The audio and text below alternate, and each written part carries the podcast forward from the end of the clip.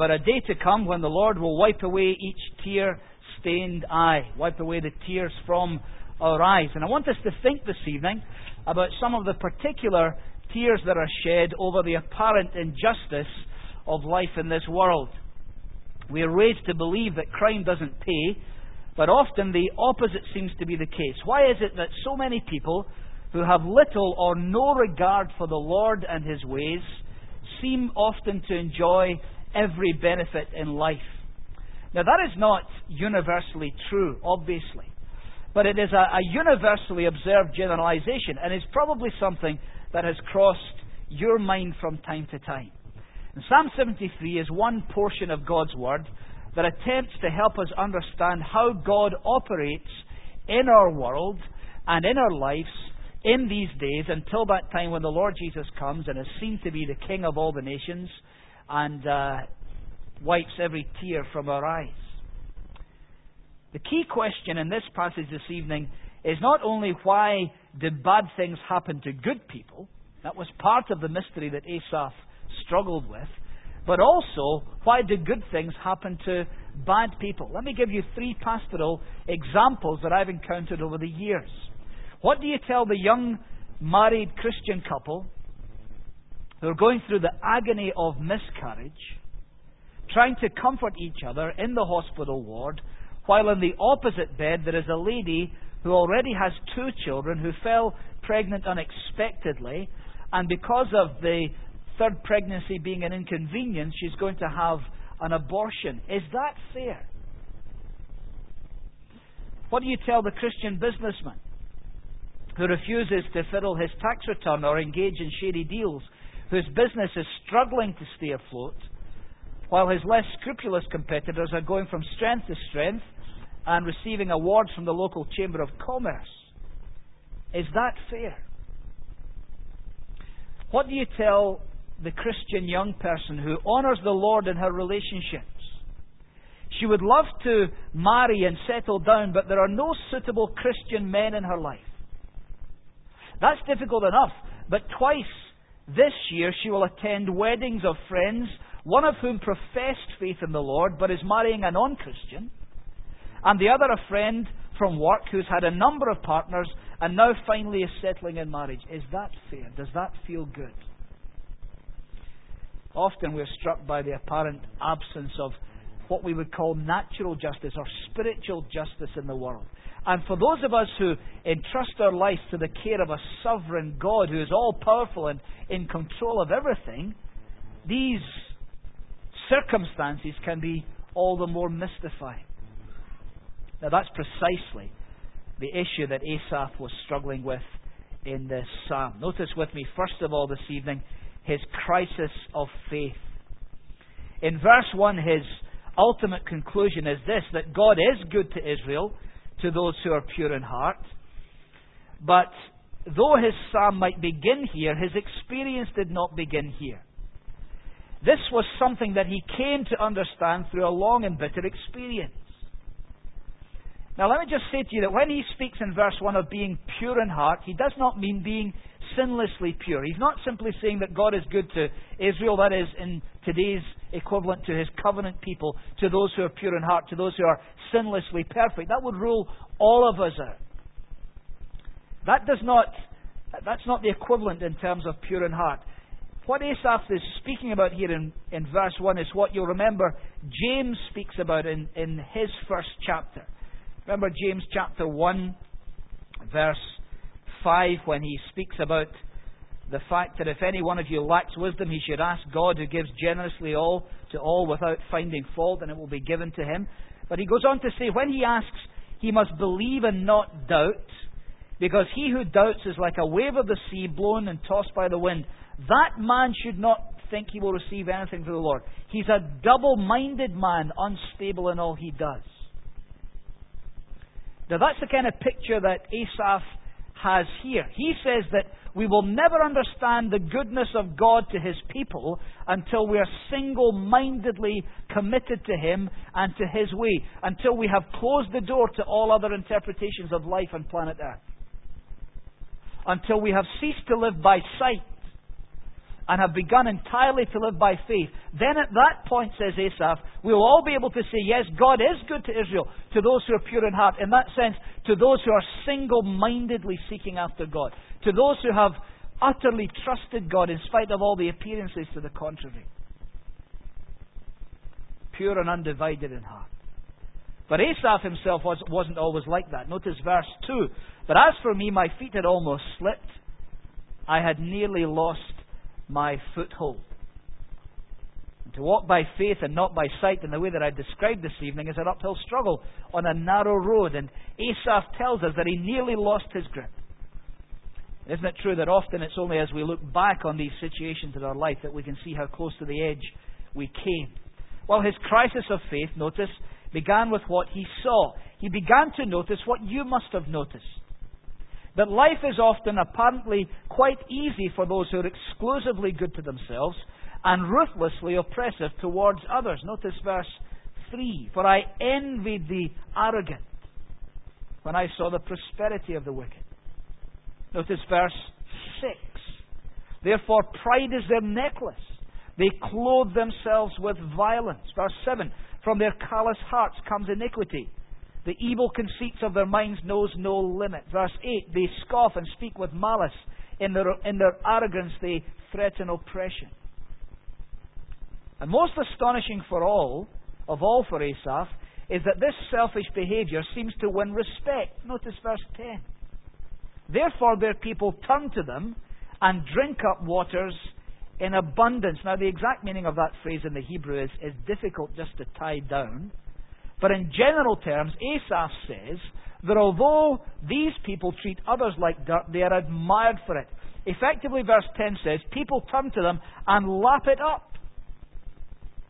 And that's true to life, isn't it? Haven't you noticed that? That the less you do for others, the more highly thought of you are. the more you look after yourself, the more others learn to look after you. And they lap it up.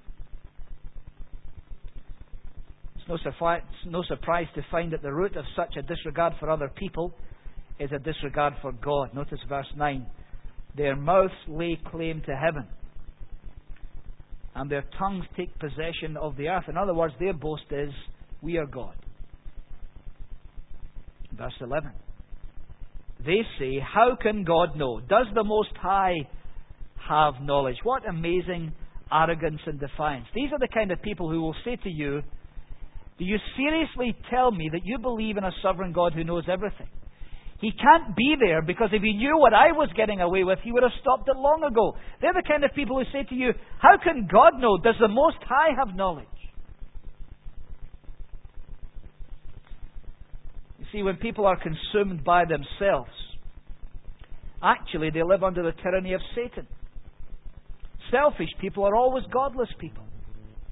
And which is why one of the clearest signs that Christ has freed a person from that tyranny is a love and concern for others, because people who are under that tyranny don't have a love and concern for others. So, one of the signs that Christ has set you free from the tyranny of selfishness is that you'll turn up on Saturday night to discover what God is doing in other parts of the world because you have an interest in knowing, because you have a love for people you've never met, because you have a concern to know how the gospel is spreading in places you may never visit. That's the marvel of mission back to the text, it wasn't just that people lived like this that gave Asaph his crisis of faith. It was that, verse 4, they have no struggles. Their bodies are healthy and strong. They are free from the burdens common to man. They are not plagued by human ills. Verse 12 This is what the wicked are like, always carefree. They increase in wealth. Oh, how galling is that?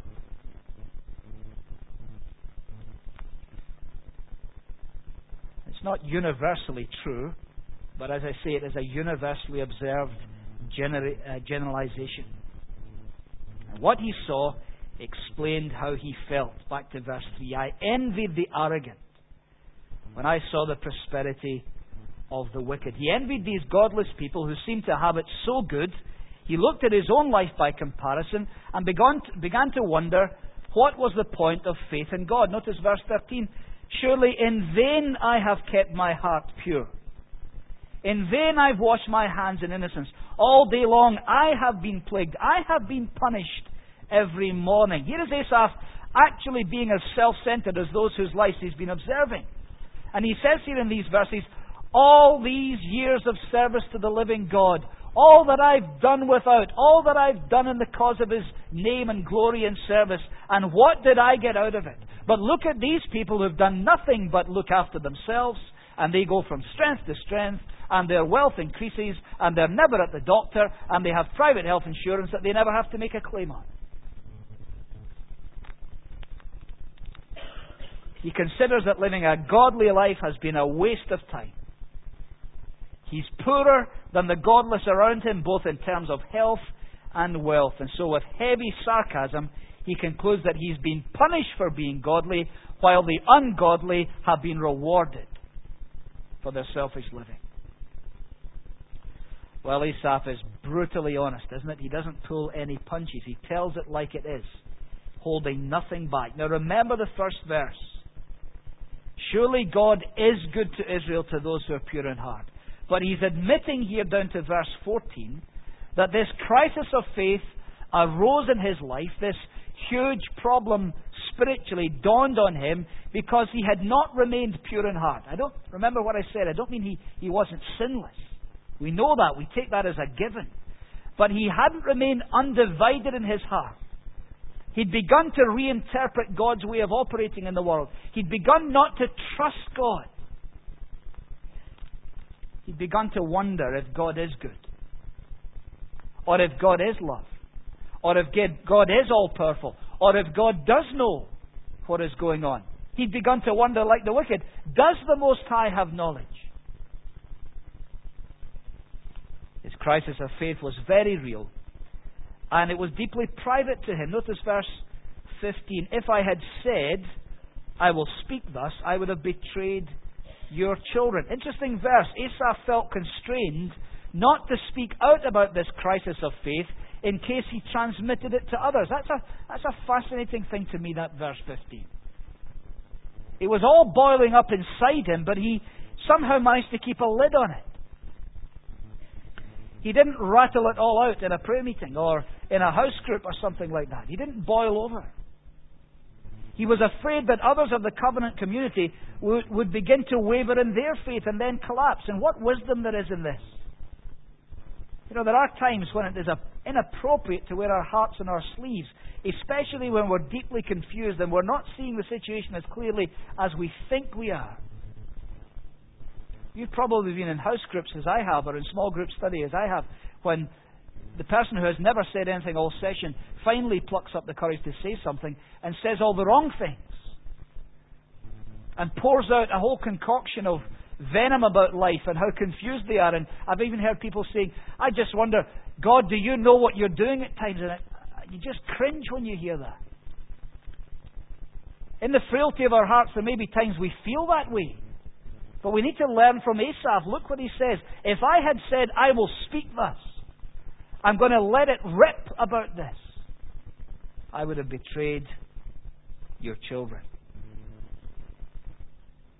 There are times when, in view of the spiritual fragility of others, we cannot afford to be too vocal about our own crisis. So, what's the situation then? The fact is that any number of people could be experiencing a crisis similar to Asaph's crisis of faith right now, and even those closest to us wouldn't know about it. That's why it's so vitally important that we're exposed to the Word of God. God calls His people to hear His Word.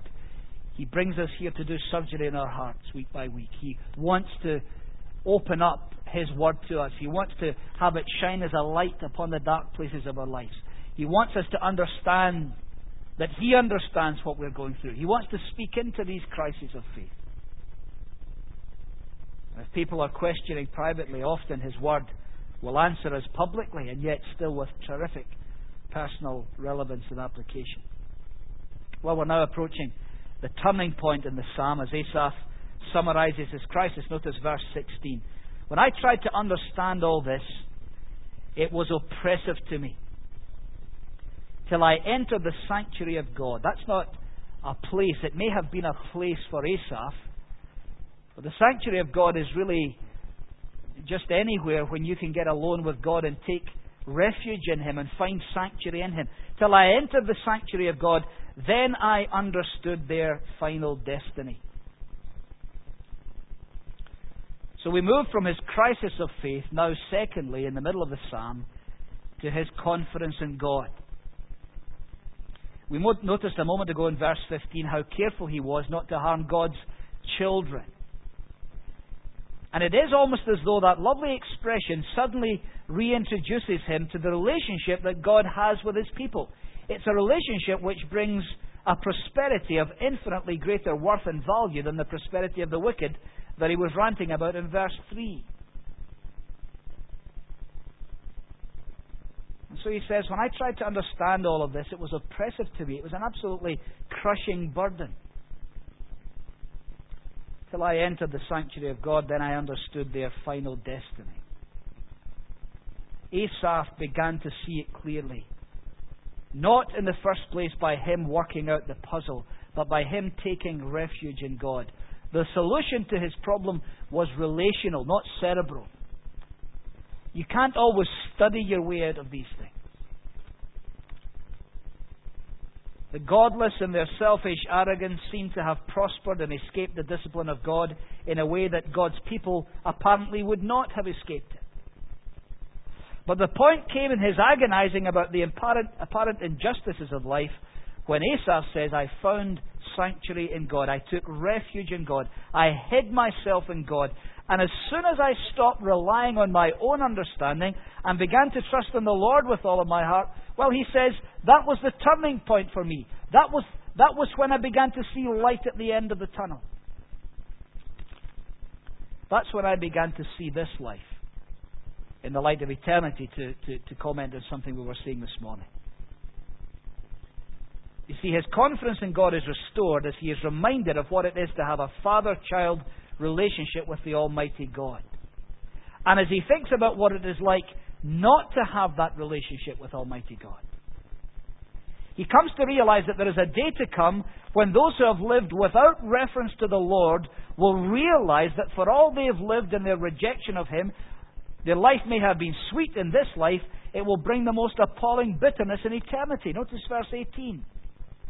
Surely you place them on slippery ground. You cast them down to ruin. How suddenly are they, they are destroyed, completely swept away by terrors. As a dream when one awakes, so when you arise, O Lord, you will despise them as fantasies. Have you ever had your your rapid eye movement sleep just immediately before the alarm goes off in the morning, and you've had a brilliant dream, and you just get the tail end of it as it disappears out of sight. And as you fumble around to switch the alarm off, you want to get the dream back because it was a good feeling and it was a pleasant memory. And where was I? And what was I thinking about? But it's gone. And walking to the bus or the train or in the office or going for lunch, you'll, what was I dreaming about last night? What? That was a lovely dream I had. Where was I? Who was I with? But you can't get it back. It's gone. Asaph says, as a dream when one awakes. So when you arise, O Lord, you will despise them as fantasies. These evil, wicked people, some of whom we've been reading about their activities on the screen this evening, who live without reference to God, who live despising His people, oppressing His people, who seem all powerful just now when God arises, when He, to put it in the vernacular, when He gets up. I don't know if it's the same in the east of Scotland, but the great threat of a father in the west of Scotland to his young child is, You see if I get up. And we very rarely actually get up, but it's the threat is, you see if I get up to you. And here's what Asaph's saying. The day comes when God will get up. See, when He arises, they will be gone as a fantasy when one awakes. Now, don't forget that Asaph was deeply disturbed by the unchecked blasphemy of the godless people around him. We've seen that in verse 9 how their mouths lay claim to heaven, how their tongues take possession of the earth. We saw it, didn't we, in verse 11, they say, How can God know? Does the Most High have knowledge? And he was deeply disturbed by the fact that they could go on and brag and boast and defame and abuse the name of his, his God that he loved. It really concerned him that God didn't seem to be defending his name. But his confidence in God is restored because he grasps the fact that far from being powerless to defend his honor, God is all powerful over them. When he gets up, he will deal with them. When you arise, O Lord, you will despise them as fantasies. As a dream when one awakes, they'll be gone. They'll be history. Now, we need to also say that Asaph surely cannot see the ruin of the wicked from God's perspective and experience any sense of delight in it. It would be easy to come across that way tonight. It would be easy to read these verses and imagine Asaph rubbing his hands in delight and shouting to those he's been describing who've been so oppressing him by their conduct, just you wait, you'll see what's coming to you. It would be easy to see him fanatically expecting the horrors that await these people. And we do live in a vengeful culture. The desire for revenge is in us from our earliest days. I remember comforting one of our one of our daughters when she was only two after an ugly clash with her sister and picking up this little toddler who was crying and, and wailing and comforting her and said, asking her, was there anything I could do could, to make her feel better? And she said, as clear as a bell, smack clear. See, that vengefulness is in us. Left to himself, no doubt Asaph would have felt very satisfied with the thought of the wicked being, to quote the text, cast down to ruin, completely swept away. But remember the basis of his discovery, verse 17. Till I entered the sanctuary of God. Till I took refuge in God, I began to then understand their plight. And so he is seeing their eternal destiny from the perspective of the one who, according to the scripture, takes no pleasure in the death of the wicked. The one who's not willing that any should perish, but all should come to repentance. So this is not a gleeful, vengeful experience in Asaph's heart. Talking about repentance, interestingly, that was certainly the outcome in Asaph's own life. His crisis of faith and his confidence in God restored moved to his confession of sin, thirdly. It had seemed so unfair to Asaph that the godless had an easier life than the godly. This injustice had gnawed away at Asaph, but then he got back to God and His Word, and he realized that irrespective of how the years of time unfold for any of us, there is an awful fate awaiting those who live and die out of fellowship with God, who live their lives without reference to Him. And as the force of this strikes Asaph, and he, as he sees their eternal destiny from the perspective of that God as we've described him in, in these previous verses, the force of it strikes him. He feels ashamed of his earlier complaint. Notice verse 21. When, I, when my heart was grieved and my spirit was embittered, I was senseless and ignorant. I was a brute beast before you. He admits to have been like a bull in a china shop. And he thought he had it all so carefully thought out as he made his petition to God. He'd gathered his file, and all the evidence was there that these people were getting away with murder, and God was doing nothing about it. And he'd begun to lose confidence and faith in the Almighty God. And there he was with all the facts and figures at his fingertips. But when he finally took refuge in God, and when he understood God's eternal purpose in all of these things, and God's ability to honor his own name and defend himself, Asaph says, I wasn't like a brilliant journalist. I was like a bull in a china shop. I was like a brute beast. I was senseless and ignorant. The realization that there is a day, a day of reckoning, when it will be seen that contrary to the defiance of the wicked in verse 11, the Most High does have knowledge. There is a day coming when it will be made crystal clear that how a person has lived in relation to him is actually all important. And this causes Asaph now to quake more than he did earlier in his rage. Now he no longer envies the wicked. For he has understood that their present prosperous circumstances are fleeting, and their prospective circumstances in the hands of the living God are unimaginably awful unless they repent. We can imagine him wince as he remembers his comments in verse 13 Surely in vain I've kept my heart pure, in vain I've washed my hands in innocence. Now look at verse 23. Yet I'm always with you. You hold me by your right hand, you guide me with your counsel, and afterwards you will take me into glory. Do you see what the Lord does for his people? Is our faith ever in vain? Is it all for nothing? We can apply these words directly. You guide me with your counsel. That is true of the New Testament believer. Every bit as much, if not more, than it was true of the Old Testament saint. You guide me with your counsel. You're always with me. You hold me by your right hand, and afterwards you will take me into glory.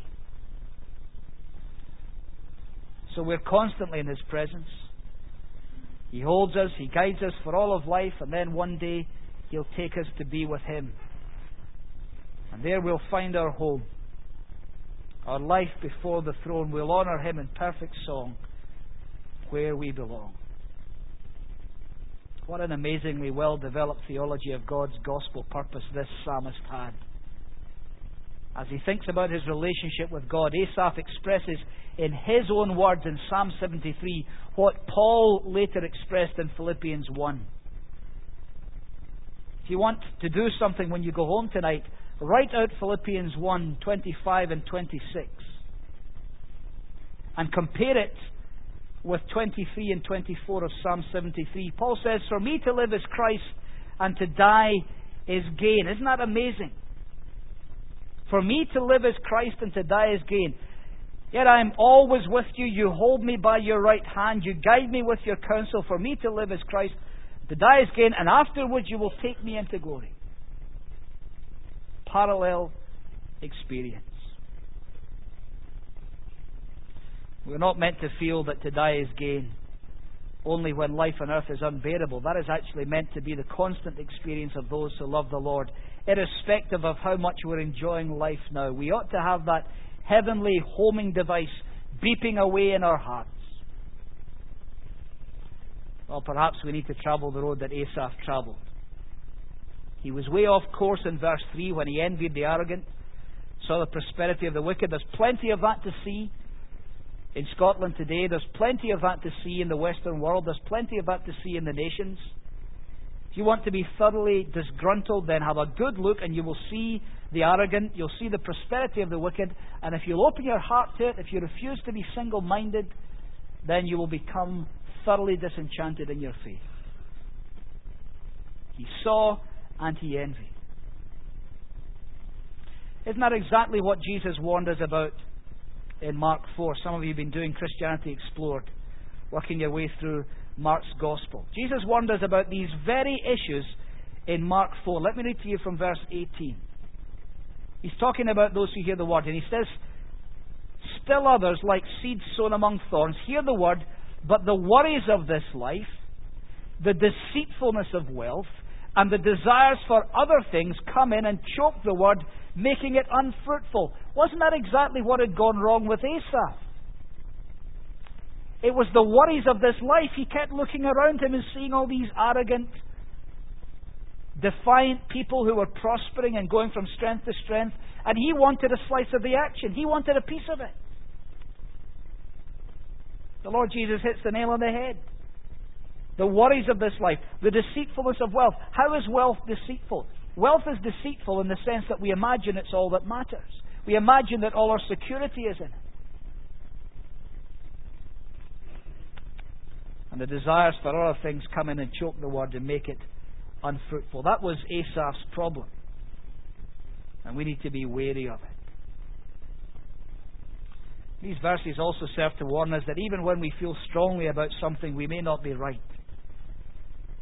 I don't know how many times I've had to remind myself of this, but the strength and the depth of our attitude to something does not guarantee the rightness of the attitude. And I may say to you, that I feel strongly about this.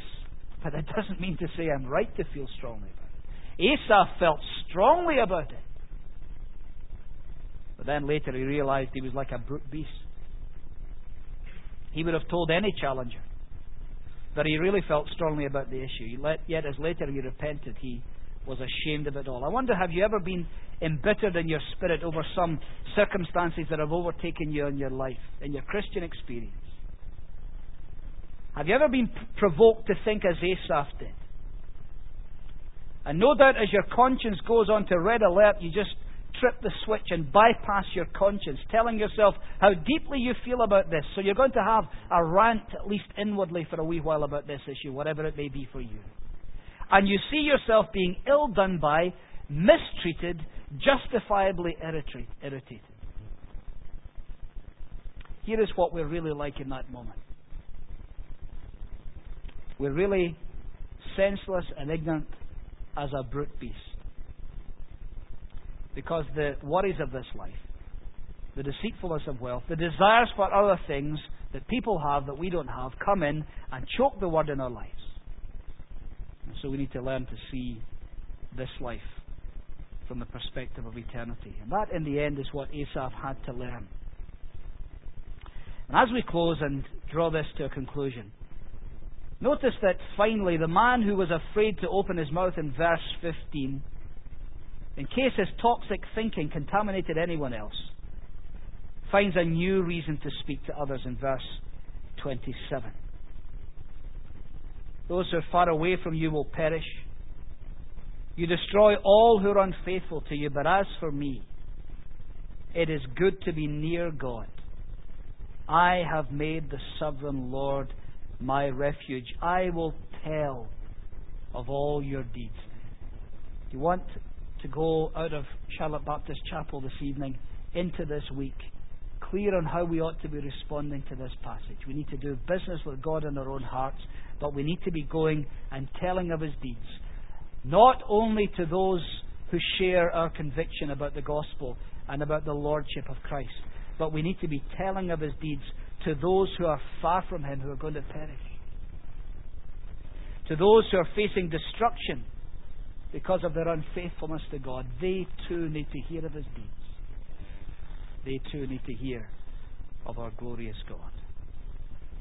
Father, we ask you to help us to understand this psalm, this passage of your word this evening. We thank you for it. We thank you for the candid frankness of the biblical writer inspired by your Holy Spirit. We want to pray this evening that if we have been where Asaph was, or if we are now where Asaph was. That we would conclude that it is good for us to be near God and make the sovereign Lord our refuge and tell of all your deeds. Lord, may it be true of us that we're able to say, Lord, you are more precious than silver. Lord, you are more costly than gold. There is nothing I desire compared with you. Help us then not to envy the prosperity of the wicked, but to rejoice in the prosperity we have in Christ. That we are your children. That we're always with you. That you hold us by our right hand. That you guide us with your counsel. That afterwards you'll take us into glory. That our flesh and heart may fail, but God is the strength of our heart and our portion forever. Whom have we in heaven but you? Earth has nothing we desire beside you. Lord, may it be true for us. The glory of the name of Jesus, we pray. Amen.